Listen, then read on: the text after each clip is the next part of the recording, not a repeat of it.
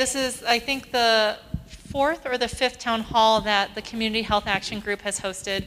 So I think most of you are aware, but just for the live stream and for those folks who aren't familiar, Community Health Action Group is a group of um, concerned community members who are organized around basically trying to bring accountability, transparency, and to turn our hospital around, Rehoboth McKinley Christian Hospital. So the reason why we're here today is because um, you know we wanted to exclusively devote this forum to discussing some solutions and to demonstrate the level of local expertise that we have here in our community and to talk about a way forward. So, um, just, so just to bring us all up to speed here, this is what's happened over the last seven months. Um, so we've got, I, and I won't go over, you know, all of the issues that we've had in detail because I think most of in this room, of us in this room, are, are well aware of them. But we have a hospital, Rehoboth McKinley Christian Hospital, which is the only is which is a hospital that serves um, the communities in this area. So 75% of the patients who go there are Native American coming from Navajo or Zuni. Um, we have a community hospital here that is the only place that people in this county have to go if they are not able to seek care with the Indian Health Service system. We have a hospital that is certainly financially distressed and has become increasingly so. Reports have varied, but we believe that there is less than seven days of cash on hand at the hospital currently. And it appears that certain payment mechanisms may not have been appropriately utilized. And it, ta- and it appears that there may be some other investments that are um, taking some time to implement. What is very obvious to the community, because we all know people who work at the hospital, is that we have seen a significant exodus of employees from the hospital. Over 65% of nurses have gone since the tenure of this current manage- of, of um, Community Hospital Corporation, which is the current management company that has been at the hospital over the last 18 months. So over 65% of nurses are gone. Over 40% of the permanent physicians who are on staff have left. And it, to this date, it seems very unclear that there is any plan for recruitment or retention of employees. So there may be a job fair here or there. We know that, um, that there have been advertisements for locums nurses, um, but you know, really, what we're asking for is a much bigger plan to demonstrate that there is wholesale cultural change that is occurring that will bring back people who are working at the who work at the hospital. We've experienced the loss of the family medicine residency, the family medicine residency, which was to serve as a pipeline for many um, you know, new physicians to come to the community, become attached to the community, and stay here. All of, all of the residents who started with the residency this year have all found places elsewhere, and it seems pretty certain that the next year there will not be a family medicine residency. We've seen the community go and grow increasingly frustrated. So, as a community group, We've actually spent quite a bit of time listening to the community over the course of four town halls. We've initiated a, two petitions where people could leave comments about what their vision of leadership for the hospital is, and we've gotten a lot of insight from that. We've had people proactively reaching out to us to talk about the problems at the hospital. We've heard from community members alike who are frustrated that college clinic has closed and they're still, to this date, unable to get prescriptions filled or get, to get um, appointments made. And we've heard from staff members who are frustrated because they feel that their needs and their, um, and their desire to serve patients in a safe environment are not being heard. We've had people who are showing, shown up to board meetings, shown up to the county commissioners, and it's clear that our decision makers, including county, county commissioners, are looking for a solution. They said at the last, the last two um, meetings of the county commission and that they're, they're asking the community to step up. And so that's part of why we're here, here we're, we asked you here today because we're here to talk about solutions. We want to hear what questions you have, and we want to see what's, um, you know, we want to um, talk about a way forward. And um, yeah, we want to talk about a way forward. So, in all of the information that we've gathered from the community, over four town halls, over many comments um, made, at, um, made on Facebook or through uh, messages to various um, members of CHAG, over the course of the 400 comments that we've gathered from um, the petition, um, of which over 2,000 people signed, but we, you know, we got comments from people who signed it digitally. Um, and we've noticed a few themes. So the community is asking very clearly for a solution that asks for, has specific characteristics. People are asking for a solution that is local. People are asking for a solution that includes leadership that has integrity, exhibits transparency and communication. And what's interesting is that in a quarter of the comments that we got in response to the petition, asking, you know, what are the questions that you have of, um, you know, for if you would have for leadership at the hospital, a quarter of those comments were not just about, you know, what asking an, asking leadership what your goals for their goals for the community are, or, um, but questions about how to achieve certain things, how to achieve financial stability, how to bring back providers. Um, it's very clear that people are as- asking questions that um, they need answers to, and to this date, we have not heard any answers to those questions. So we believe um, that after 18 months of um, leadership, that significant course correction is needed, that the current management company that is managing the hospital um, does not appear to have the capacity to fulfill the needs of the community and to answer the questions that the community is asking. And so we are here today to um, start talking about a solution that will replace that. What we have noticed is that there are many untapped opportunities to improve the health of the region, and um, by tapping into the local mission aligned people who are here in the community. The structure that the management the organizational structure that we propose will take advantage of our region's uncommon strength of human capital. So, with a core of dedicated providers, nurses, and support staff who will serve our unique community through very challenging times. I will remind you that when we were looking for answers to why so many of our providers, why so many physicians, nurses, and other staff were leaving the hospital, we did a survey and we got responses from current and former employees of RMCH. And what was remarkable is of all the former employees who left, we asked them, Are you still here in the community? And 70% of them said yes. And we asked all the current employees, What's your attachment to this community? Over 80% of them said, I've been here in the community for more than five years, or I haven't been in the community that long, but I have every intention of staying. And then we asked all the former employees, Are you willing to come back to work for RMCH? And they, 66% of them said yes. And when we, we had a free text um, response and asked them, what is it that would bring you back to the hospital? And the strong answer from the majority of respondents was to say, we need a change in leadership. So that's what you're here to present you with today.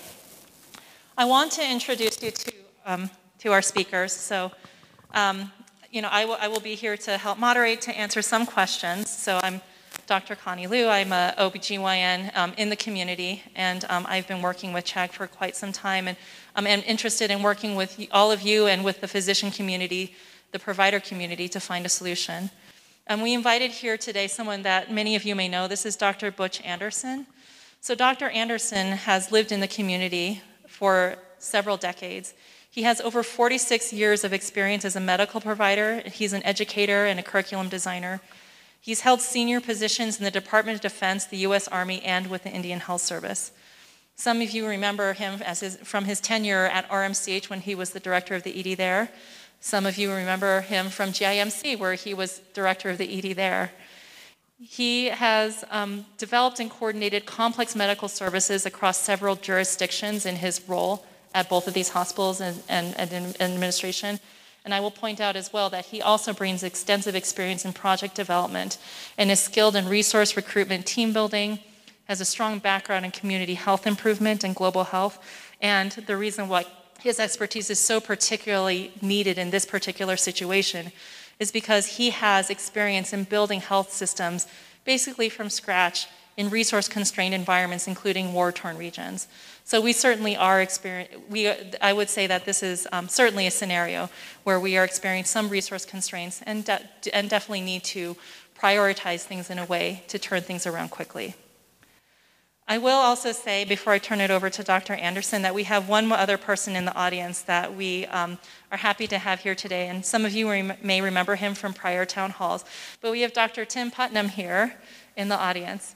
Um, so Dr. Putnam is um, a former president and CEO of um, an organization, a, a, critical access hospital that in rural Indiana, Batesville, Indiana, called Margaret Mary Health.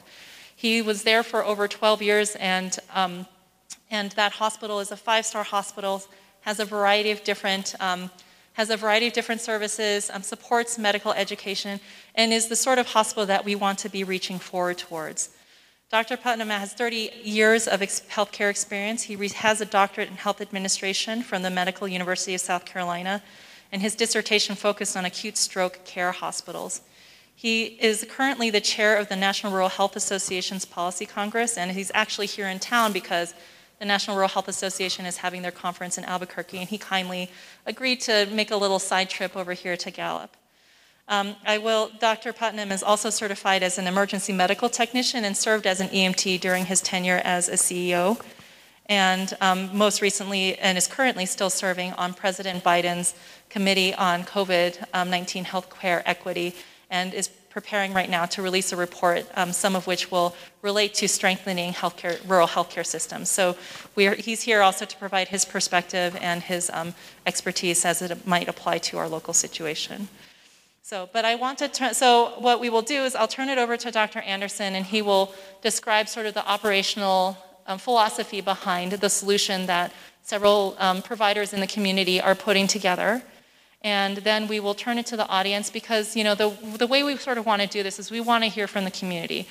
A list of questions that I gleaned that are um, from the, the um, responses to the petition, the, you know, the question was, what questions do you have for, um, for the hospital leadership? And, but we also want to hear from you today because we're primarily here to listen because we think that the solution really needs to involve the community and we want to make sure that we are aligned with you.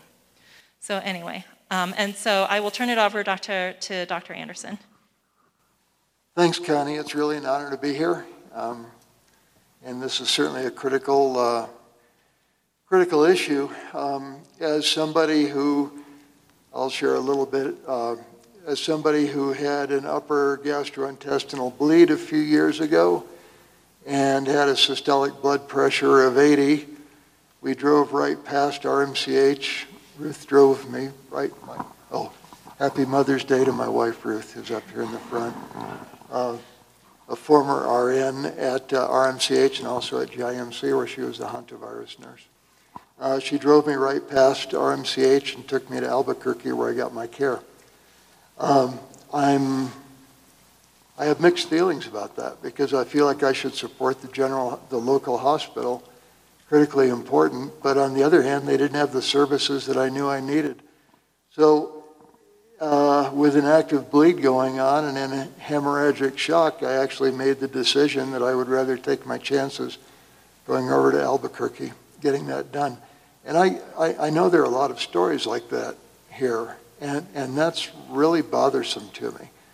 Uh, the providers at, at Rehoboth, uh, those who provide the services that we do have, uh, tend to be outstanding. Um, my wife, if I can, if you'll allow me to tell the story, was in the ICU uh, with pneumonia at the end of last year, and they spared no effort to take outstanding care of her. And I was a little nervous about it when she went in, frankly, given my own history with RMCH. Um, but uh, they took outstanding care of her and they arranged for follow up elsewhere where she got definitive care that she needed. And, and that's really, when you're living in a rural community like uh, Gallup and McKinley County and in this area on both sides of the, of the state border, that's really what you need is a, a, a hospital a healthcare institution, a healthcare facility, a healthcare system that can take care of probably 80%, 85% of your healthcare needs and will have excellent referral patterns and ways to get you where you need to go for the 15 or so percent that can't be done here. And have continuing relationships between between here and the referral centers, and so that the patient sees basically a seamless experience. Sometimes it's difficult to live in this area, I know. And uh, uh, it has become apparent to me that without a hospital, and I think that possibility exists, that without a hospital, Gallup will look like one of those, you know, ghost towns in the Western movies where you've got the tumbleweeds blowing down the street and the dog peeing on an old rusted fire hydrant or something. But, but uh, businesses can't be attracted here. People will exit. It'll become a, it'll become a ghost town without a, a viable hospital. Um, when I came back from the Defense Department in 2014, when Ruth and I came back from the Defense Department, we went back out to our house in Vanderwagen, and, and I just did the hermit, the, the hermit veteran with PTSD thing. And I was like, no, I'm going to stay out there. Uh, everything's fine. But, you know, life happens, and you, you, have to, you have to get health care. You have to be a part of the community. And I think that's just extremely important, not just for us as individuals, but it's also extremely important for the hospital. And that's what's been missing, is the hospital has not, as far as I'm concerned, been a part of the community. It's had outside leadership. Since I've been here, since 2014, it's had outside leadership in a series of CEOs. Uh, I'm not prepared to speak to how things have gone under those CEOs because honestly, I did stay out there in Vanderwagen. I tried not to know about it. But the time has come when we all have to step up and we all have to do what, I, what we can to make sure that RMCH or at least a healthcare system survives in this community because without the healthcare system, the community will not survive, and that's not good. So uh, I've had just very brief talks with Connie uh, about uh, what's been considered here, and, and one of the most interesting propositions is what's called a, a management services organization. And these are typically organizations that run, say, uh, group practices, for example. Um, so the providers and the staff of the group practice can concentrate on their work, they can concentrate on patient care, and the management services organization, the MSO, takes care of the business end of it. That's a fairly attractive proposition here, I think. It hasn't been fleshed out, so um, although I think uh, when we're done talking about, about this situation, we'd be glad to answer questions on that. I think we're not prepared to get deeply into the weeds about it. But the idea would be that a uh, an LLC or a corporation that's composed of local people, uh, local providers, local staff, would form a management group that would actually run the hospital. Uh, that doesn't mean that the, this MSO couldn't bring in outside people, but everything would be local oriented.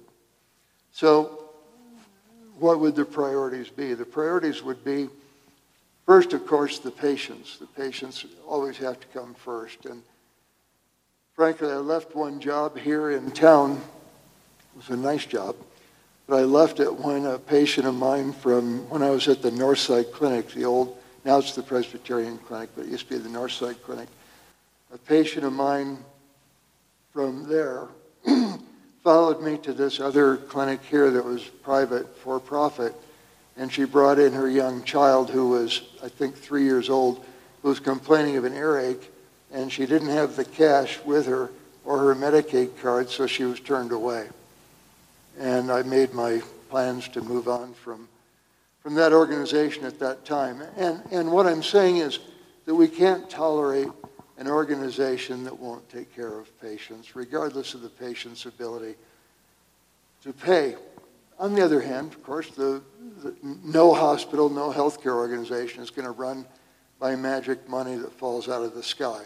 So we have to be very cognizant of, of, the, uh, of those economic issues. And they've gotten more and more complicated as healthcare has become more and more complicated. So we'll be needing professional help on that.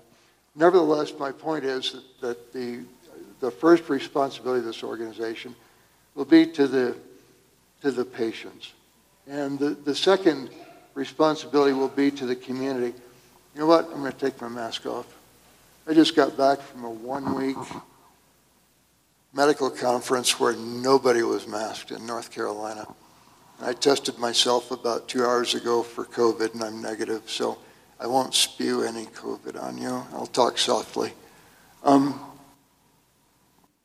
the, the community, as I mentioned earlier, what's been missing has been community involvement. the community involvement has always been self-serving. And I think we need to move past that. And the hospital and the healthcare system need to be integrated into the community. It's a huge economic engine for the community. It's an enabler for the community. And again, without the hospital, we've got the tumbleweeds going down Main Street. Um, the, the community will benefit from the people who are recruited to work at the hospital, from people who are retained to live in the community for the rest of their lives, who will raise children here, who will be involved in the school system. All of these, all of these come together. And one of the important points of Nexus is the hospital, and it's a community hospital. And then the, the third, uh, if you will, the third tier, or the third priority will be the uh, providers and the other staff at the hospital. So the only way that you can have a hospital that the patients are proud of and the community is proud of is to have a hospital that the staff are proud of. And, you know, I've heard stories. We've all heard stories, probably why you're here. It's why I'm here. Again, my wife and I are patients there. My grandson, good Lord, he's a patient there all the time, um, since he likes motorcycles and stuff. Um, you know, it's, it's just an it's all integrated vertically and it's integrated horizontally, and that's the way it has to be. So I, I just wanted to end by saying we have a sense of where we want to go with this. Personally, I'm, I'm going to serve as a consultant. Um, I'm not going to charge any money for it because it's important to me. So uh, there's a, a, great sense of volunteerism in this community and a sense of can do. It's uh, what the uh, most patriotic community in the known universe. So, you know, we're going to capitalize on that. We're going to get this done.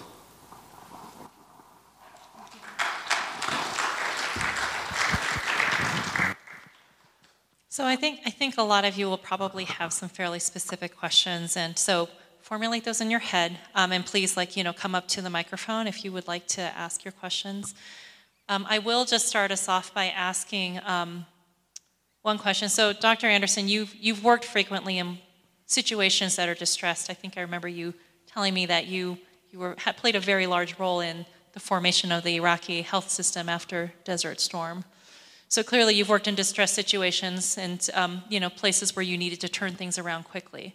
So I guess um, you know one of the questions that one of the themes that came up in the questions um, that people have been asking is how do we work in a situation where we need to quickly work on making a distressed organization financially sound? Um, I would love to hear, you know, what, what would your thoughts be about that? What would be a general approach that you think that um, we should yeah. engage? Mm-hmm. At GIMC, uh, we had to bounce back and forth. Um, you mentioned Iraq Desert Storm. Actually, it was Operation Iraqi Freedom. Oh, sorry. It was, yeah, it's okay, 2003. Um, at GIMC, we had to pivot, and you're as familiar with this as anybody, but we had to pivot fairly quickly from doing routine outpatient services to, oh my God, the sky has fallen, we've got to do this huge inpatient stuff. And we have to, unfortunately, we have to put some of these less critical outpatient things aside. And what that, re, what the way we went about that was to construct what the military uses as a risk matrix. And in a risk matrix, you put like this. And in this quadrant, you can put down services that are um, uh, that, that patients absolutely require. And in this one, you can put services patients don't necessarily require you know, the emergency, the, the non-emergency services, some routine outpatient services down in this quadrant. We put treatment of acne in teenagers. You know, the teenagers probably thought that ought to be up here, but um, having been an acne teenager myself, but you know, you put that down there, and you can anyway. The point being that you can choose uh, what's important to you, and you can prioritize different services by that um, in that framework. And uh, uh, Tim was saying earlier that the services, I was concerned that, you know, the, probably the most important thing to have here in terms of patient care is emergency services. You know, even if you have only an emergency department, a giant emergency department that flies everybody out, at least you're saving lives. And Tim pointed out that emergency departments uh, pay their bills too. So there's a win-win. It's, you know, it's financially appropriate and it's appropriate in terms of, of uh, the service that the patients require. Another one is surgical services, and then you have your imaging and laboratory and things like that. So there are ways to prioritize these services. Uh, one of the services that I thought about, one I thought about that uh, Tim didn't like was, was hyperbaric because of all of the diabetes problems we have here with skin ulcers and things like that. But, but one that um, uh, he thought could be remunerative and I think is critical to this area is population health and preventive services. And the, the reason is because we don't want to see sick people. We want to see healthy people. And, you know, there are plenty of healthcare systems in the world where the, the doctor, in quotes, gets paid for keeping the patient well. And um, I think we're moving more and more to that uh, with capitated systems. And I, am not a, I'm a health anthropologist, but, but uh, I'm more interested in how other cultures do things, not ours. So my point is that if we can provide preventive services for diabetes, for hypertension, for alcohol, for uh, substance abuse or substance use disorder, for all these kinds of things. Uh, it's something that we need to do. We need to be preemptive in doing it. We need to do these things before they become hospitalizable illnesses. And Tim says you can get paid for it. So it's a win-win.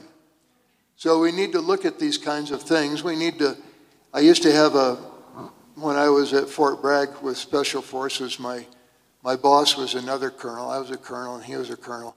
And he used to say, You have to know what's inside the box before you can look outside the box. And so I think we have to do that. We have to uh, do a really careful assessment of what resources are available. We have to know what pays, and we have to know what people need. And, and where we have a, the intersection between what people need and what pays, that's the way to get the hospital on its feet financially. And I'm only speaking about the financial part, but Yeah. that's the way to do it. So essentially taking all the services, triaging them appropriately to do the things that are the most important to the patients and compensate the best. I know that in our conversations, we've talked about how GI services, for example, uh, just thinking about your example of having a GI bleed, so that's a particular service that we don't have here at our hospital. So every one of those 300 or so patients who end up in the hospital with a GI bleed need to be transported out. So part of it would be probably finding those service lines that, Yeah, and, and actually, as, yeah. as part of uh, what I'm doing at, at GIMC, I asked uh, the emergency department to keep track of every, every specialty that they transferred to. So I can tell you that cardiology is high on the list. Gastroenterology is very high on the list. Now, should those patients that GIMC is referring to Albuquerque, should they continue going to Albuquerque or should they drive across the street to RMCH for their care? And I think the answer is obvious. It's better for the patients. A number of our elderly Navajo patients don't like to leave their home. They don't like to go away from home. There are problems with interpreters. There are other kinds of problems. There are some spiritual issues about leaving the Four Sacred Mountains, Dunebakea. Uh, we saw a lot of this during the, uh, during the COVID pandemic when we were transferring people as far as Kansas and Tucson and, and places like that. And, but it pertains to Albuquerque, and Ruth and I have a granddaughter who works in the uh, cardiac care unit in Albuquerque, and she told us about the care that um, our native patients get there. And, you know, it's, they get good quality care, but it's not, I'm not casting aspersions on the hospitals in Albuquerque. They work with what they have to work with. But it's not the person-to-person care that they would get if they had a Navajo person taking care of them, or if their family were in the room with them. We all know that. I think it's interesting you bring that up because the community health, um, the community uh, health survey that has to be performed for RMCH every three years, one of the points in the implementation plan that from 2020 or 2020 to 2023 really focused on relationships between um, the hospital and other entities within the community.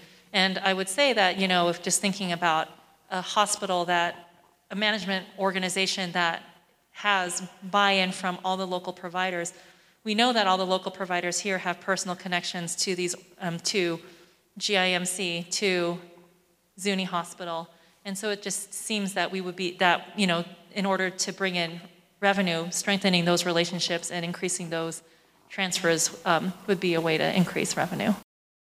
Yeah, when I was, when I was emergency medicine, uh, chief of emergency medicine at, at RMCH, um, I used to say that our competition was GIMC, and we should be fighting to get Navajo patients at RMCH, getting them covered by Medicare, Medicaid where they're not, or other insurance. And we should make sure that RMCH is um, culturally appropriate and culturally competent. And uh, that, that that was a huge need that wasn't being met. And when I became chief of emergency medicine at GIMC, I was saying that our competition was RMCH, and we should be doing everything we can to get the Navajo patients from RMCH to come over to GIMC. And we needed to be culturally appropriate, and we needed to be culturally competent. So the, the reality is, of course, that there's a middle road, and the, both institutions can sort of march forward into the future, and there's no reason, in my mind, when I first came here with National Health Services Corps in 1983, one of the first things I did as a federal employee was apply for privileges at GIMC.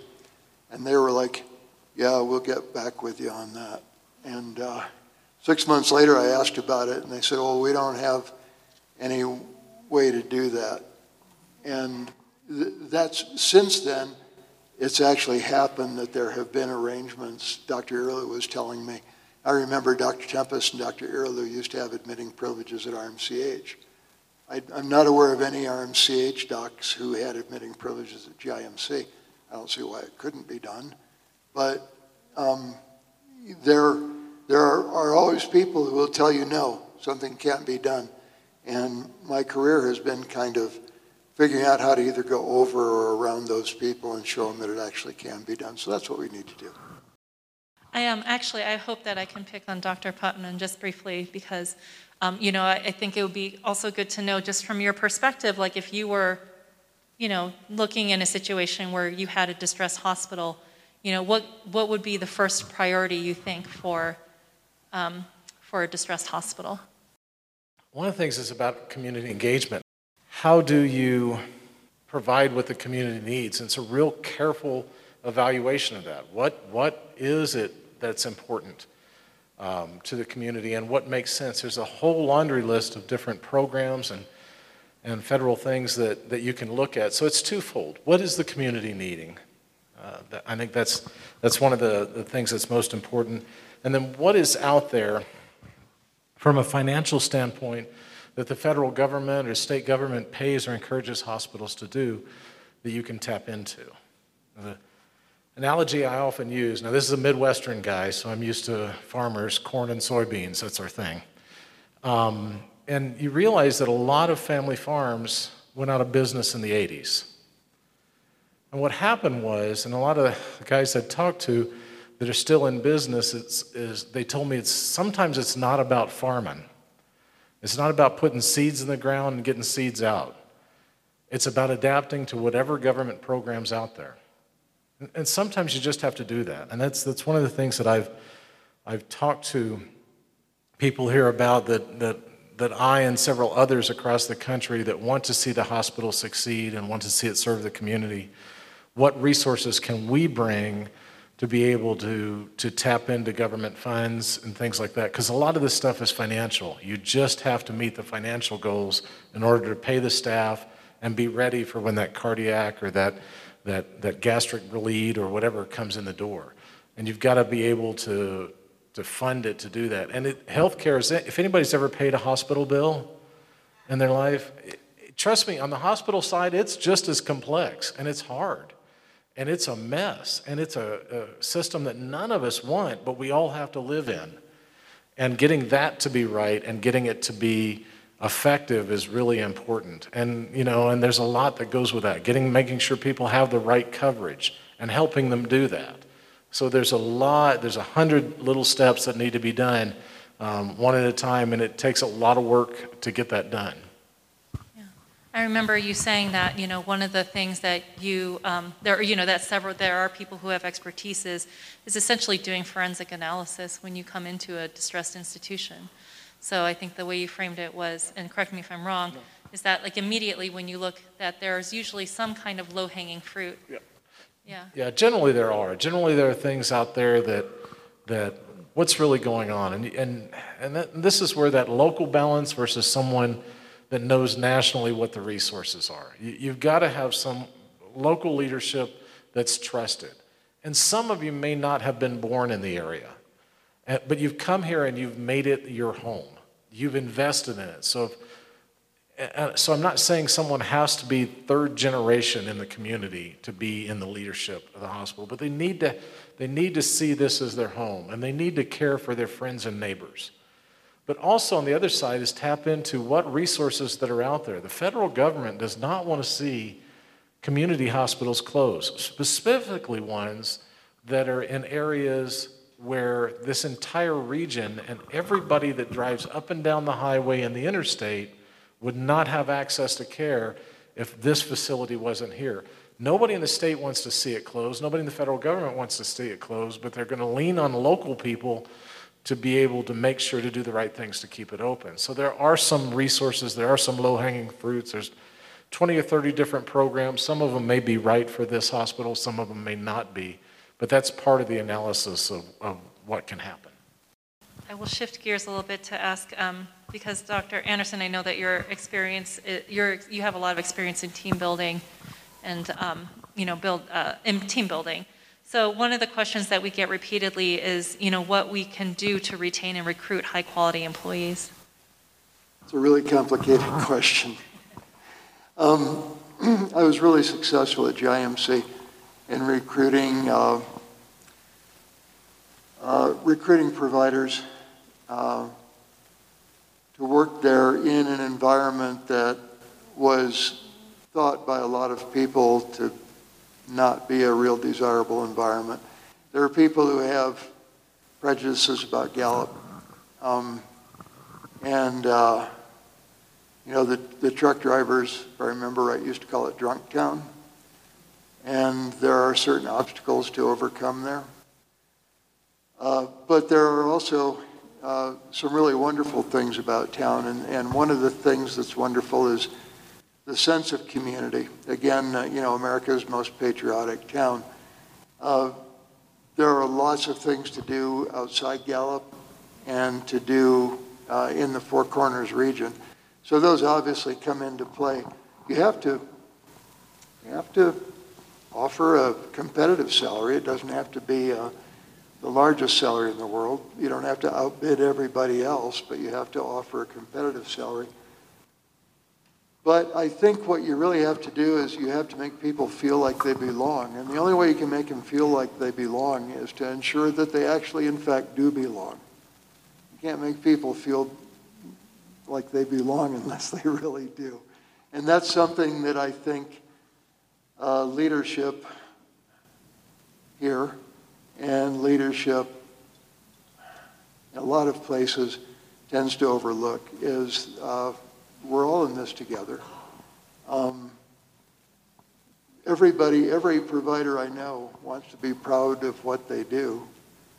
And they want to know that they have the resources to do what they need to do. They want to ensure that their patients can get the care that they need. And I think those are, are like the basic things that need to be done to, to create a team. And then you have to have you have to understand that you have loyalty. So when my public health team went out to the Ministry of Health in Iraq, for example, I I knew that my, you know, we were a very diverse group. Uh, About a third of my team were Puerto Rican, so they were nominally from a different culture than I am. Um, About a third were Iraqi, who, uh, you know, we just basically said, okay, you're going to be our interpreter. And then they could have turned us in at any time for, the Iranians would have paid huge money for a, you know, six colonels, six American colonels. Now, we had, we had confidence in them, and we were loyal to them. They were loyal to us. All of my interpreters are now in the United States. One works for the State Department, has a top secret clearance, as a regional medical officer for the State Department in the Middle East. Another one is, works for the State Department in, get this, weapons of mass destruction with the top secret clearance. Another one, who is a general in, in the Iraqi army, uh, works for the Defense Department in weapons of mass destruction, again, top secret clearance. And there's another one who works for the National Institutes of Health, pharmacoeconomist. So we carried through on our loyalty to them, and I think that's what kept us from getting killed. That's probably what keeps you from getting killed in business, too. Um, and uh, uh, the other the other group were people from all over the, all over the U.S. So we still keep in touch with each other um, on the anniversary of our ambush 19 years later. So the loyalty goes a long way toward uh, building a cohesive team and a team where I think if the healthcare team members trust each other and they trust their administration and they trust their support services, then I think the patients will feel justified in trusting the healthcare team. Um, two things sort of strike me when you tell this story, which is, you know, you talk about this like very strong network of people who you went through a very stressful time as in, with, and you have this loyalty. And I think, you know, I mean, as medical physicians, like, you know, residency and training is um, not, not quite as stressful as that situation, but still like engenders that level of loyalty and trust. And so I think about, you know, um, Gwen Wilson is one of the PAs who retired from um, Rehoboth, and she was telling us earlier today how, you know, um, two of the physicians who are well known in our community um, are from the Philippines, and they came here to serve the community and have been here for a number of years. But she, you know, talked about how there was a time when they brought in um, an oncologist, they brought in a cardiologist, they brought in people who they trusted and knew through their networks and attracted them to work here. Because, and so at some point she said that she was the only person in her office that didn't speak Tagalog. But we still see the pattern today, I think, you know. So a number of the family medicine physicians who work here um, at RMCH are from Contra Costa, which is one of the family medicine residents. And the reason that they're all here is purely on the strength of that network. So I think we're on, you know, I think that the plan that we are developing, which builds in buy in for the number of people in the community, not only gives them control over the strategic direction of a management team, and also gives them some faith that it's going in the direction that, you know, that's going in um, a direction that is mission aligned and um, mission oriented and serves the community. But it also gives them some buy in to reach out to their networks and to attract them to a vision of care that many people went to, into medicine to achieve. Yeah, the value of networks and networking can't, there's no way to overstress it. Um, and in, in fact, uh, people talk to their residency programs, they talk to their residency directors, they talk to people they went to medical school with, they talked to family who are also in healthcare. And, and uh, that may be a lot more powerful than putting an ad in Journal of the American Medical Association or something. And we do see that here in Gallup. We'll see uh, clusters of people who are from Massachusetts General or from University of California. San Francisco, stuff like that. And, and you know, it's, it's, uh, the word does get around. And uh, that there needs to be a way to, to I don't like to use the word leverage because everybody uses the word leverage for everything, but there has to be a way to leverage networks to be able to get the sub, the specialists and the subspecialists here, and also nurses and, and RTs and respiratory therapists and other professionals. I'll, I'll I'll add the professional administrator piece in here. Um, There's a couple things that are big on that. You, you want physicians and nurses here that care about the patients, not are willing to come for a salary. So the thing in leadership we're supposed to do is eliminate the barriers and make sure the providers have what they need to provide the care for the patients. And- that's really the job of management. Now, the one thing that as we engage community is they'll all want to come here for something sort of special because they've got a thousand different places to choose from. So if you can do that from a leadership standpoint and the peers say this is a good place to practice medicine, they allow you to focus on the patients, that's a big deal. The other thing is how to differentiate your community from every other one. I, I had friends of mine that were in Nashville, and everyone on their medical staff was just practicing medicine until they could break into country music. And, and, and that's, that was their thing. So they're like, okay, what is special about us, and what can we as a community do to make physicians from the Philippines or from Massachusetts come in and feel comfortable?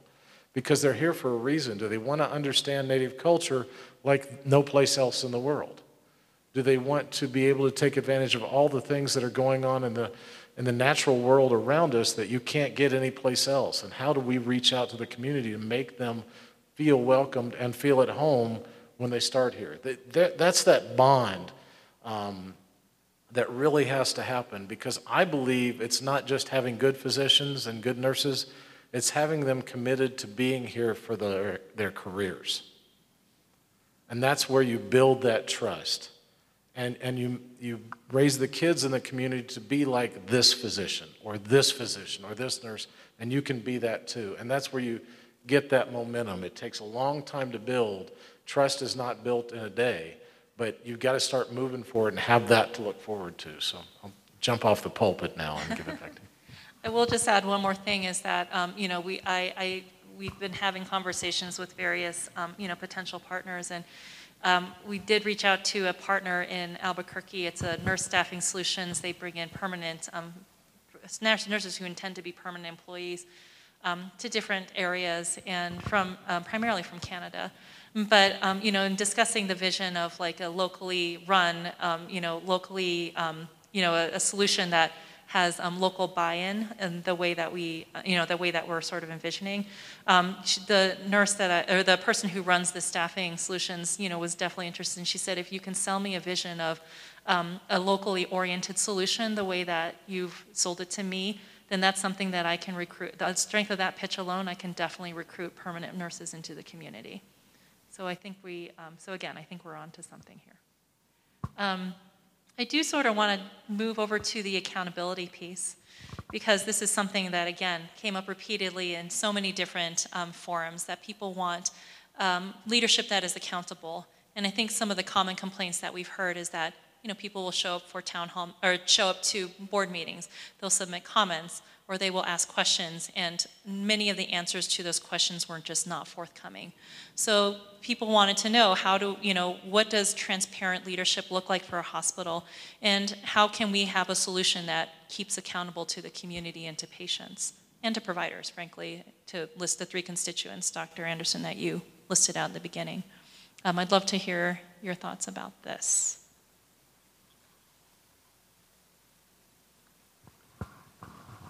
Well, I, I spent, uh, as I said, I spent last week at a, at a medical uh, education meeting, and, and when I was getting ready for this meeting, I realized I, I don't have, I don't have all the answers that I wish I had.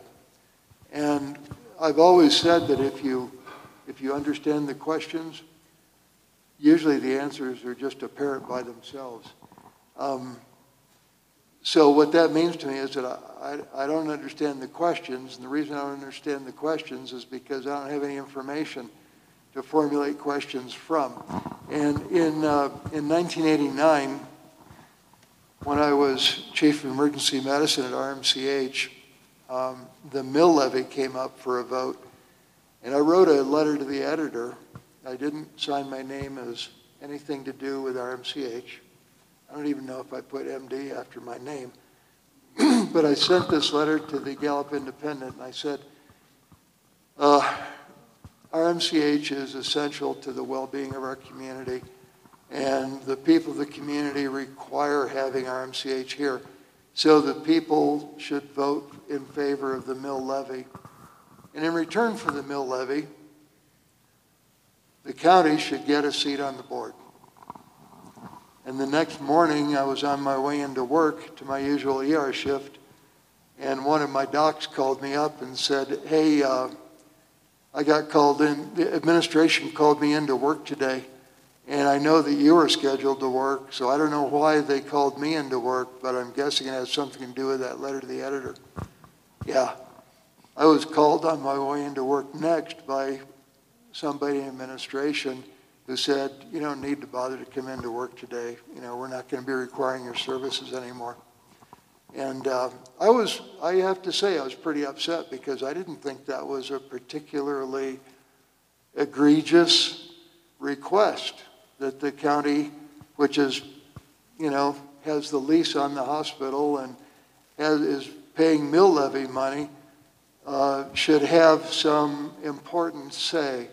I didn't even suggest it would be a, a majority on the board. I just said a seat on the board for awareness, for awareness. That got me fired. I, I have to say, I was pretty upset about it. And I said, you know, my contract still runs for two more months. And uh, they said, oh, we're going to buy out your contract. I said, so I don't have to come into work anymore and you're going to pay me? They said, yeah. I said, have a nice day. And I went to San Juan Regional and started working the next week. But um, my point being that there, at that time, there was obviously a huge penalty for speaking your mind and for advocating for transparency. Honestly, I haven't seen much of that change over the, over the decades since 1989. So I think, I mean, what, you know, I think that this reflects back to a lot of what many people in the community have said, which is that so many of these issues like stem back, you know, decades back. And I think here, like, you know, we actually have a really unique opportunity. We are at this critical point in time where we have a really engaged community.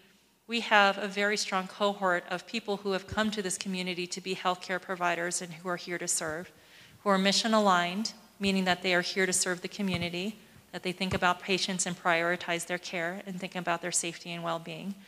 And so it seems to me that, you know, with our, with the plan that we are, de- we've developed, that we are building in that accountability permanently going forward so that when people have opinions or try to be stewards for the hospital like you tried to do so many years ago, that that isn't something that is punished, but something that we see as a value. So I don't know, that's, that's just sort of my reflection on that. And- And you have to realize healthcare is a passionate area. Those of you that work in healthcare, those of you that experienced it, it's tough. I mean, it, there's a lot of heartbreaking things that go on. People, people care about it. The largest cause of bankruptcy in this country for personal bankruptcy is healthcare bills. So not only does it financially crush some people, but you know, you went to the hospital and it didn't, and the outcome wasn't what you wanted it to be. And leadership has to deal with that on a regular basis. It's, it's a hard, hard job. Um, but you got to face it. You got to do it. It's important work, but it needs to be done. And you've got to hear that angry voice of the patient that's very upset about the bill. You've got to hear that angry voice about the, the person whose mother died in 75 at the hospital and will never go back. You know, and, and no matter how good the care is, the patients are mortal, and you can't. So it's a very passionate area, and leaders have to be willing to be able to step up and take the take the abuse. Um, it's not it's not easy, and I can understand you don't want to do that on a daily basis, but having the conversation, listening to the complaints, listening to the concerns, and trying to figure out ways to solve them and be better the next time is what you need to do. Um, and that, that's got to be part of it. So the community has to feel free that they can stand up and have a voice, and they have to be able to know. You, and and it's so frustrating because sometimes as an administrator, you don't have the answer. You don't have that. But hearing that voice makes you come up with a better solution or improve the care the next patient receives. And I think that's really important. And I, I'll encourage you to have that voice. And I know you got a list of questions to go through, but it, I think that's important to hear what the concerns are and, and what you are most passionate about. Yeah, thanks. Um, And I would just add, uh, sort of piling onto that, that uh, maybe I'm naive, but, you know, Gallup has some outstanding talent. And there was a, there was a thing on the internet once, of course, the internet's always right, that said that Gallup had more millionaires per capita than any other, any other community in the, in the United States. I tracked it down and it's not true, but it's darn near true. And uh, uh, per capita. Um, there are people who are in business here, you know, in Indian jewelry business. There are people who are are are uh, in the tourism business. There are people who are in ranching.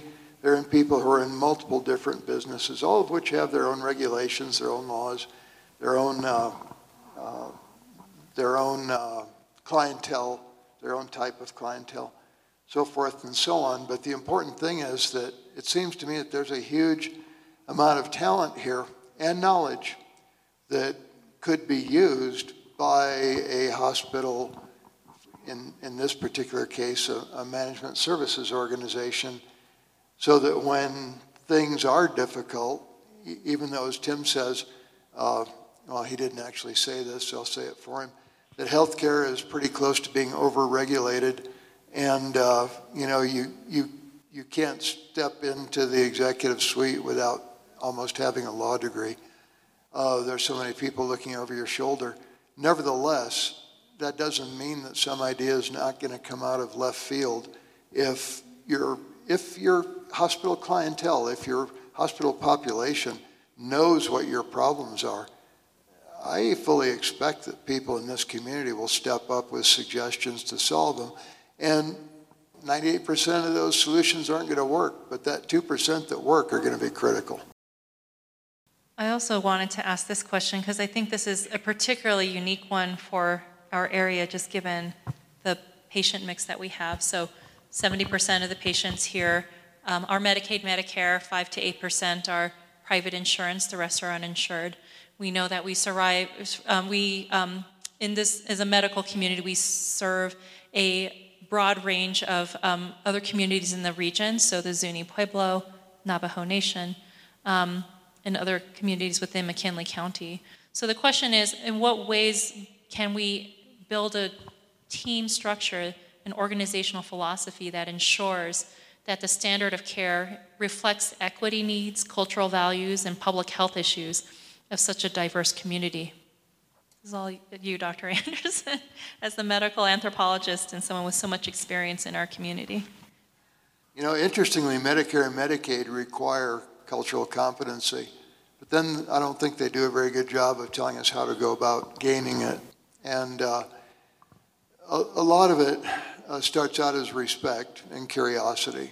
So I, the place I get into trouble is with curiosity because I ask people where they're from, and the taxi driver doesn't want to tell me because he's afraid that, you know, I'll think that because, well, in, in the case two days ago, he didn't want to tell me he was Iranian.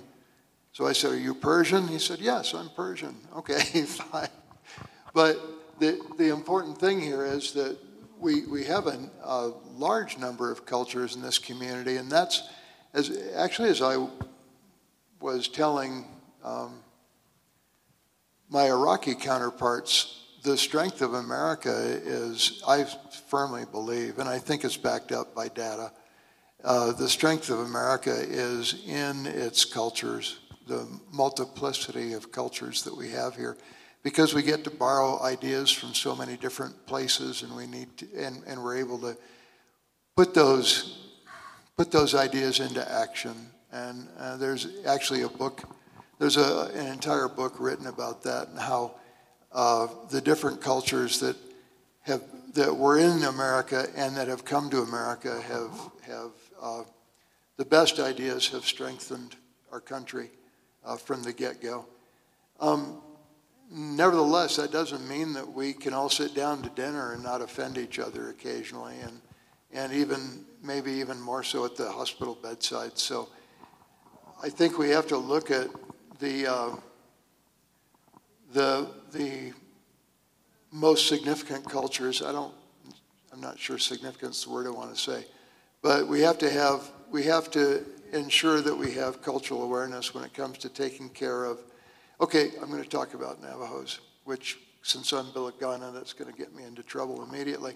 But if you look at Navajo culture, it's kind of, I'm not sure there is a, Nav- a Navajo culture. What there is, is there are Navajos who have been to university, there are Navajos who are physicians, there are Navajos who are attorneys, there are Navajos who are engineers. There are Navajos who are making this country work, uh, who are involved in international business and trade.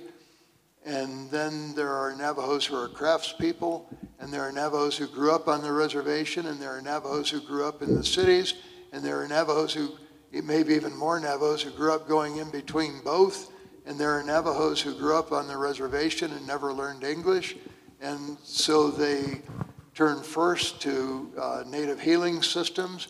And I think you have to understand what, I think you have to understand all of that if you're going to take care of Navajo patients. And I certainly hope that RMCH takes really good care of Navajo patients, but it's not something that you can learn from, you know, reading a pamphlet.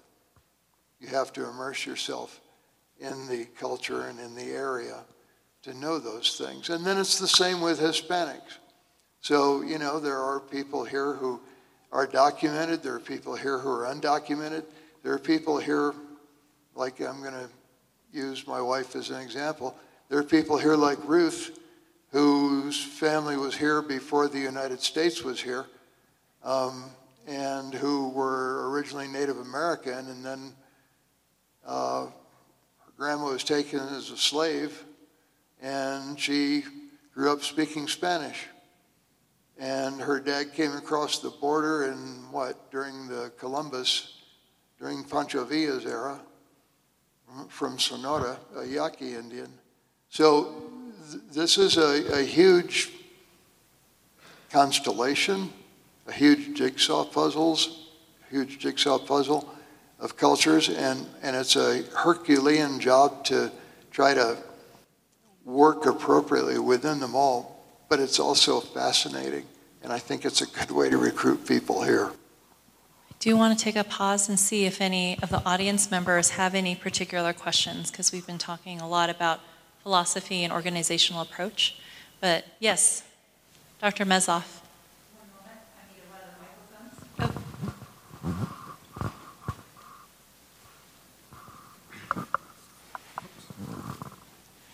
Hi, John Mezoff.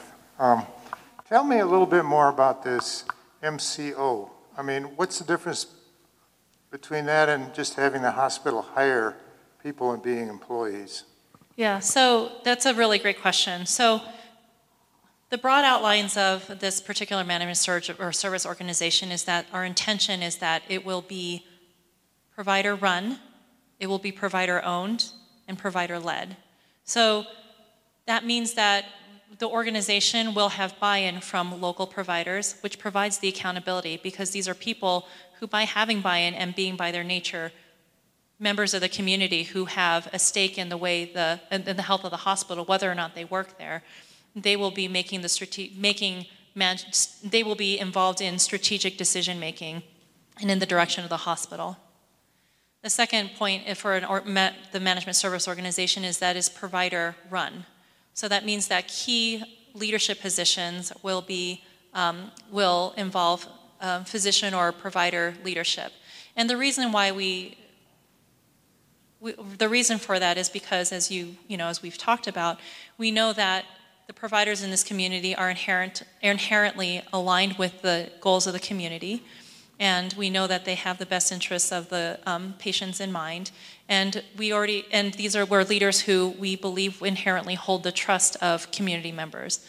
So if there's something that um, you know that Dr. Putnam has you know said repeatedly, you can train somebody to be a CEO, Those are skills that you can learn, but you can't teach somebody how to gain the trust of the community. So we want to start with local leadership that has the trust of the community, and from there we can build in the appropriate supports that we need in order to make the hospital run in a financial and sound, financially sound way. We also think that this is a advantageous um, advantageous structure because providers and other people who work at the hospital are inherently closely involved in understanding what sorts of changes need to occur in order to create a system or create quality improvement processes and in order to create a culture of safety and quality, which has been sorely lacking at the hospital. So we believe that this is the best way and the quickest way for people to be involved in those processes and to bring about quick change to the hospital. Um, be, you know, to bring about programs like Dr. Anderson talks about, diabetes programs, you know, programs for addiction, like the things that people see on the ground that patients immediately need. And in, by putting that, by building that into the management structure, we can quickly find ways to make sure that those things are, that we can get those things paid for. And I think the last part is that by having a network of providers in the community who are determining the direction of this organization, these are people who can tap into the networks that we've been talking about who can sell the vision of a, a locally locally run um, you know organization that cares about the health of the community and that is also interested in financial viability. I think this is a vision that we can easily sell, and we can ask the people who are stewards for that organization to sell that vision to people and, and bring them here. And once those people are here, they have buy in as well, and will stay. So, anyway, is this sorry. where I can talk about chili? Yes, sorry. Is this where I can talk about chili?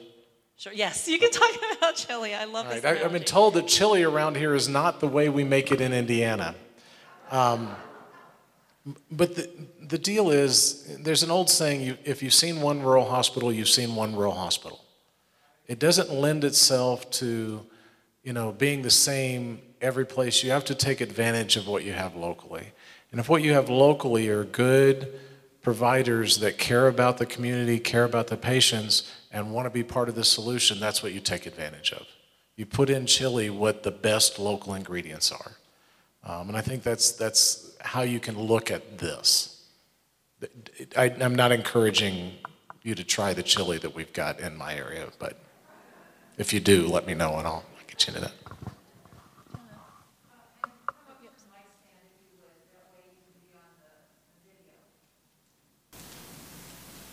Okay, can you hear me? Um, so my question is that this is a very much welcome fix to the problem in the community. This MSO proposal, as I'll call it, just for shorthand. And the next question, or my question is, how do we get the county to work with us for this absolutely essential 180 degree turnaround to save our hospital and save our community? Um, I can start with an answer and then I'll let these two, or well, I'll let Dr. Anderson in particular think about that. But um, I will say this I believe that we have leaders who are definitely very aligned with the community. I think nobody wants to see the hospital fail. In fact, we want to see this hospital become a center of excellence and to work hand in hand with the community because, as everybody knows, and as Dr. Anderson said earlier, our community lives and dies by whether or not we have a viable hospital. I think it was at the last town hall meeting that um, uh, Umaro um, Ampri, I think her name is. I'm so sorry if I butchered your name, but you, um, she is the she um, runs um, Cedar and Ivy, which is a real estate company, and she talked about how every single person who comes here and buys a home in this community brings sixty thousand dollars right into the community just from that purchase. And then she sees them thrive in the community, spending money here, sending their kids to school. She sees them become an integral part of the community. And her concern is that she sees a lot of people coming through and they stay here only temporarily, renting, they're here from week to week, they don't have the same buy in into the community. And her concern too is also that she sees a lot of her clients reaching out to her because they're thinking of selling their homes. They're retired, they have families, they need a working hospital, and they're worried that they won't have that. So, you know, it's, it's very clear from like the from a ground level view that everybody is concerned. And so we know that this is the concern of the county commissioners. Um, we will be reaching out to the commissioners to arrange a time to present a much more detailed plan for what, what, what we're describing to you here today. Um, and our hope is that, you know, we can help them to see the value of this, because I think we all know that the value we really have here is the people. You know, that's what the, when we had our servant, our um, employee survey at the hospital, when people, we asked people, what's the best thing about working at RMCH? What will keep you there? 100% of people said it's, the, it's my fellow workers, it's the staff. And a very close second answer to that was it's, my, it's the opportunity to serve my community. So we know that people here have that kind of spirit, and that's certainly something we need to take advantage of because that's not something you can buy. You can't pay $5,000 a week for a nurse to come into the community and to have that same spirit. They may be excellent nurses, they may be very compassionate, but they won't have the same kind of buy-in, and that, that, that's what we need to take advantage of. Sorry. Anyway, so anyways, just showing them the value proposition of this plan. Yeah. I don't know, Dr. Anderson, if you have anything to add to that. I would just say that uh, I don't know how to take it to the county. That's Connie's job. But um, when she does, I'll, I'll have her back. So we'll do that. You know, another thing, seeing John Mezoff speak, is, is that I think it's really important. Um, John, I'm, I think I'm same age you are, so no offense, no offense, uh, and Kathy. Um, but I think uh, as an anthropologist, I used to wonder what's the purpose of old people. And uh, the, you know, it, in, uh, in, in nature, uh, the average lifespan in, the, in America was about 38 years old, except in the, on the coast, it was about 42 years old, where people got higher quality protein. Nevertheless, 42 years old, a lot of us have passed that in our rearview mirror. Um, so uh, men are programmed to die from prostatic hypertrophy, if Chris is still here. Um, and uh, women are programmed to die from complications of osteoporosis or in childbirth. Um, and they don't do that anymore. But, but what was the purpose of having old people back in, in those days before medicine? Because some people, the exceptional person, would live to be 60, 70, 80, even older. And the purpose of old people is to say, and I'm sorry, it's not to ramble. The purpose of old people is to say, um, you know, the, you know the, the rain hasn't come yet, and it's almost summer. You're going to have to take the sheep up into the mountains where there's more, where there's more water because they're not going to make it down here. And that's the, that's the purpose of having your, the occasional old person sitting around the campfire. And that's a long way of getting around to saying I think that we should look at having a board of emeritus providers and staff uh, who really understand the history and can contribute to it and can help with some of the problem solving. I completely agree with that. And I, I will say, too, like, you know, we've been making some strides in, in um, you know, when you talk about like the, calling on the wisdom of people within the community. We certainly have so much respect for the wisdom of the people who've worked here for decades in this community and have seen the hospital, you know, through all of its various iterations. So, you know, part of the management structure will involve having a board. And so that's really where we will be calling upon people, not only just to be, um, you know, providers who can buy into the organization and set that tone, but also be, you know, also be watch, watch the direction the community from, uh, sorry, the direction direction of the organization as board members as well. I will say that, you know, in, in, terms of making this viable, like, you know, we've also been reaching out to various people. We've talked to about half of the, um, the physician staff at RMCH, and they have all verbally, universally agreed that they would be willing to sign on to an MSO that has the sort of organizational, organizational philosophy and mission that we are proposing. And we've also talked to a number of physicians who are not, don't work at RMCH within the community, and they are also universally supportive. We've talked to Dr. Terry Sloan, who you know, many of you know is very well respected in this community, has worked for decades with the Indian Health Service organization and has done his own level of turnarounds with, the, with them. And he's also agreed to be involved. He unfortunately couldn't be here today um, because he is out of town. Um, but you know, those are the things that we're working on to um, bring this, bring this um, idea to fruition and to make it a reality. Oh, um, Commissioner Jackson. Oh, no, well, we want to, if it's okay. Let me take advantage of this. We may have to spin the camera around, but okay. Oh, Is that possible? First of all, Yate, thank you for inviting me here, and I'm happy to be here. I spent about 10 minutes at the Baptist Church on the hill before I realized I was at the wrong place. Uh, I just want to reassure everybody, the county shares your dedication to the hospital. We are very much concerned also but as with anything else, there are legalities. There's a, the legal side to all these things. And that's what we're working our way through. Mm-hmm. I'm from Fort Defiance, actually not Fort Defiance, but San Benito, New Mexico. And we have utilized GIMC and also RMCH forever. We want you to stay. I don't want to see you leave or close up. And we have set aside Friday, this coming Friday, in five days, where we will be hearing from you again, Connie. What I would like to see myself is instead of words on a paper, and you were very good at presenting that to us, what I would like to see is a diagram, a chart exactly of where you see these positions at. I think that will make it very clear to everyone. And the meeting uh, will be at 9 o'clock Friday. Thank you. Thank you, Commissioner Jackson.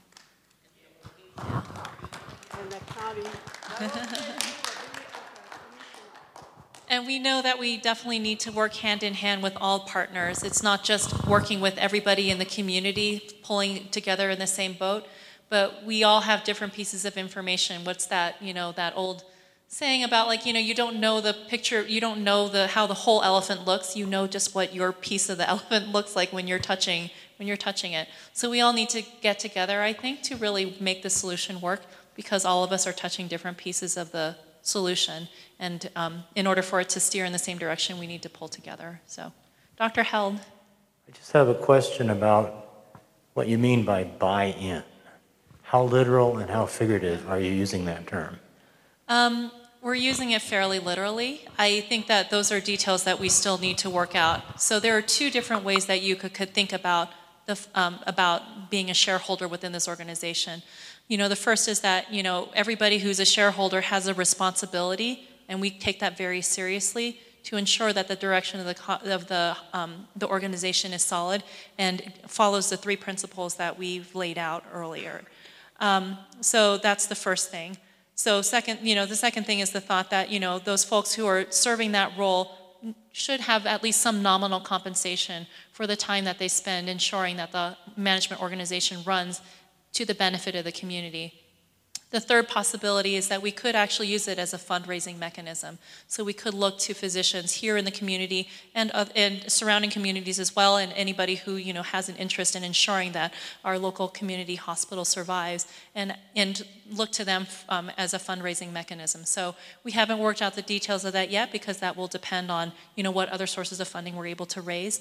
But um, but those are the three possibilities for or those are the possibilities. You know, either that the, the responsibility would be that we expect people who are shelters to be to be um, stakeholders and to be stewards, good stewards, and then um, you know we could potentially look into that as a mechanism for fundraising.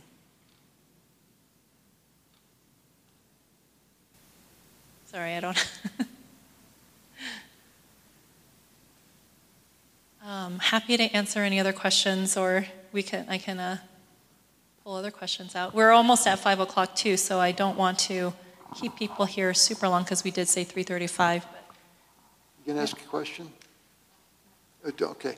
Um, Why don't you, uh, Mm-hmm. you showed me a question earlier Yeah, um, from somebody who said that they had called, oh, yes.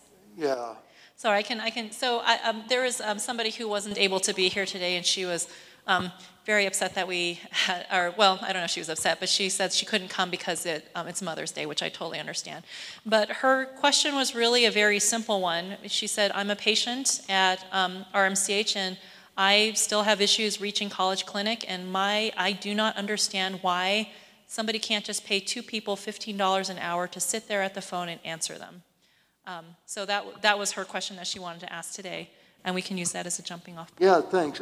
I'm, I'm not going to actually answer that question. I want to talk about the importance of that question. If, if you are trying to reach your provider to get a prescription refilled, or you need an appointment, or you woke up that morning with aches and pains and a cough and a fever, and uh, you don't know if you've got COVID or not, or something else. Influenza now is, I think we had our first patient who was co infected with influenza and COVID. So, you know, it's a new day. Um, it- especially in the, from the perspective of the pandemic, but just from daily life, you got to be able to reach your healthcare facility. And I've heard this complaint from not just this person, but from other people that the phones are going unanswered. And um, I, I don't have a solution for that because I don't know what the problem is. Um, but I know that it's an untenable situation. And that, that's the kind of thing that should get the highest priority because people got to be able to reach their providers or the nurse or, you know, even billing or whoever. They have to be able to do it in a timely fashion. And, you know, sometimes their lives depend on it. Certainly their health depends on it and their well-being. So, Yeah, I mean, I think that, you know, two things come to mind. You sort of drew that picture of like, you know, how we think about revenue within an organization that serves a community. And so there are the things that are high priority for patients, and there are things that are, you know, that pay well. And so it's like, you know, trying to understand that matrix.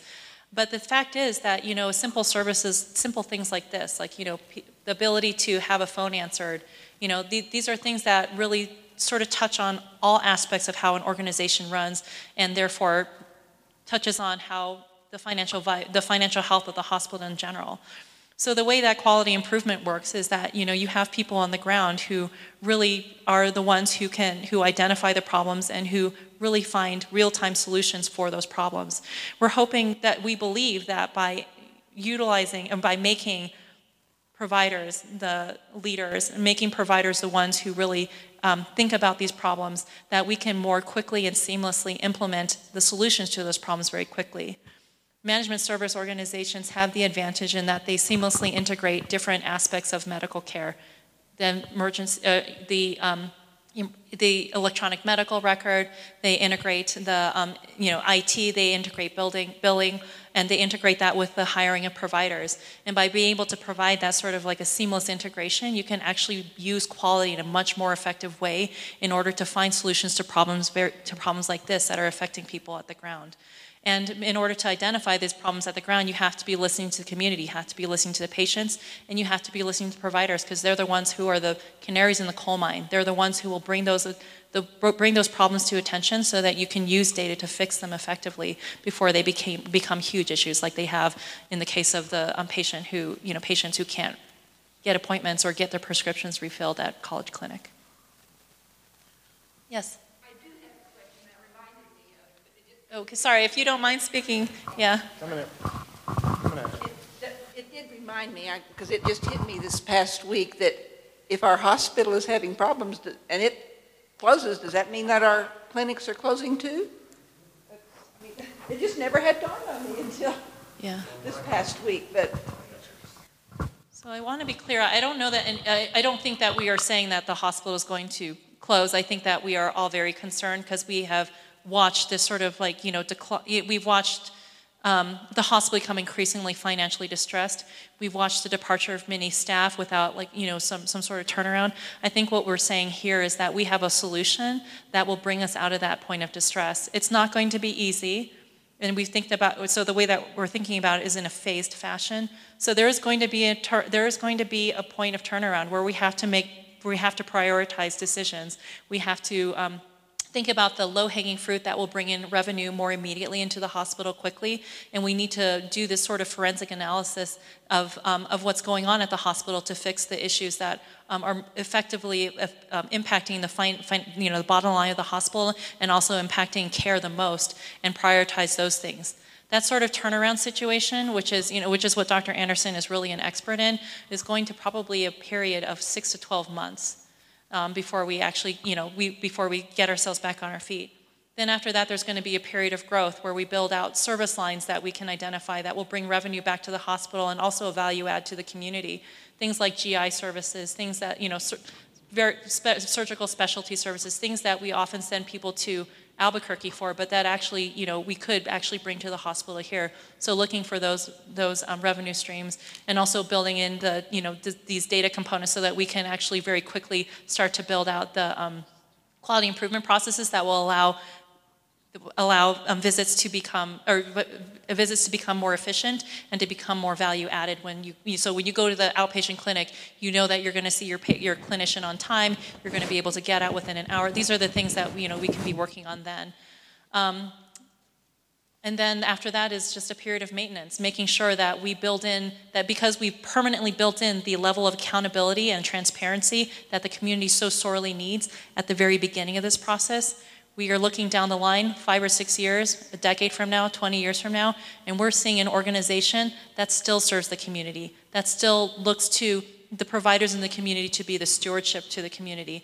We're looking at an organization that builds leadership within its organization, identifies talent from physician leaders who are or provider leaders in the community, and trains them to become the leaders. So, so that we're not subject to just bringing in people from the outside who we don't know, who don't have the trust of the community. This is what we're. This is how we're going to build in that. Ma- we're going to strengthen that maintenance piece of um, of the plan. Yeah, I, I, th- I don't know. Uh, I'm probably, I may have given the, the wrong impression on that. I, I, when talking about what it would look like with a closed hospital or with a lost hospital, um, I don't know what it means when a hospital has seven days' worth of operating cash on hand. To me, it doesn't sound good, but again, without a system that's transparent, I just don't know. Yeah, let me, let me take a shot at that one. What you, it- it's hard to say, and, and none of us in this room know what the future is, but organizations are either growing and thriving or dying. What you want is a hospital or a health system that is growing and thriving. And that's, that's where you need it to be. So, how do we as a community figure out how best to make that organ, make the organization grow and thrive? And that's what it's about. So, it's not cutting back services to survive, it's, it's adding things that can be necessary. And there, there are hard times. There are some services that, that you may end up losing through this. But you got to have a future to look forward to, and you got to be in a position so it can grow and thrive. And I don't know that anybody in the room says that the, currently the organization is growing and thriving. Yeah. So that, that's, that's where you are. Can, can organizations with seven days of cash last 30 years? Yes, they can. It's difficult, it's a challenge, it's a battle, but what everybody wants is to see it grow and thrive. 100% with the right people. And I think we can do this. We have, we have the talent and we have the commitment, we have the trust of people in this town, and these people are willing to organize for you, for the community, to make this a reality and to make sure that we not only have a, a institution that turns around and grows, but one that will be here for 20, 30, 40, 100 years and will continue to serve the community. I do want to just sort of ask a quick question. I mean, uh, um, I will, will, I'll do this exercise and then I'll just ask for any closing comments from our two um, speakers. But um, how many of you have had issues at RMCH and have thought about or have actually left the hospitals, the hospital, and are no longer seeking care there? Yeah. I'm seeing a good, you know, probably 30% of the room, and I can tell you that we have, you know, when the college clinic phones went down, we had a list of 40, 50 comments from people, and many of them who said, My child needs care, and I'm willing to drive to Albuquerque for at this point because I love Dr. Poole, I love my physician, but I cannot reach them, and that's just not an option for me or my child anymore. So, how many of you who left the hospital believe that you would come back if you had a locally led organization that had the patients and the community and providers at its center who believed in accountability, who built in accountability into a structure, how many of you would be willing to come back to the hospital? Yeah. So basically, every single person who raised their hand is willing to come back. So I think this is a plan that we can, I, you know, we've been listening, the, the community organization has been listening to the community. You know, there is a group of physicians here in the, in town and providers in town who are listening to other providers in town and listening to what they think the solution is. And this is what the genesis of this, this is the genesis of this organization, this plan. Is by listening to the community, listening to the people who are experts in the healthcare system and who want to be stewards for it, this is what we're asking for. So I would love to, um, I would love to close with any other, any other comments from Dr. Anderson, Dr. Putnam? No? Okay. Well, thank, thank you for allowing me to be here today. I Yeah. appreciate taking advantage of the fact that I happen to be in the state and, and have, have worked with you for so long and wanted to see uh, the community up close and personal. So I appreciate the opportunity to be Yeah. here today and, and, and really admire the commitment from the community and the commitment from professionals like yourself to, to make it a better place to live and be and, and be healthy. And I, I just have to thank both of you because I think both of you in various um, capacities have served as mentors to me over the last few months. And I will say that, you know, there are so many people in this community who serve this role for each other and for, you know, for me and for each other. So I think really we have the expertise here. And I think what, doc, you know, Dr. Putnam's, you know, I, I think what his, his, what he has given me the perspective on is that, you know, the, we, it does not take an outside person or an expert to run our hospital. It takes leadership that we trust, leadership that is curious and willing to learn. And I think we have that here. We don't have to have an outside management organization. We can grow it here in the community. Yeah. Okay. All right. So, thank you so much for coming. If you have any other questions, please, you know, come and um, come and find us.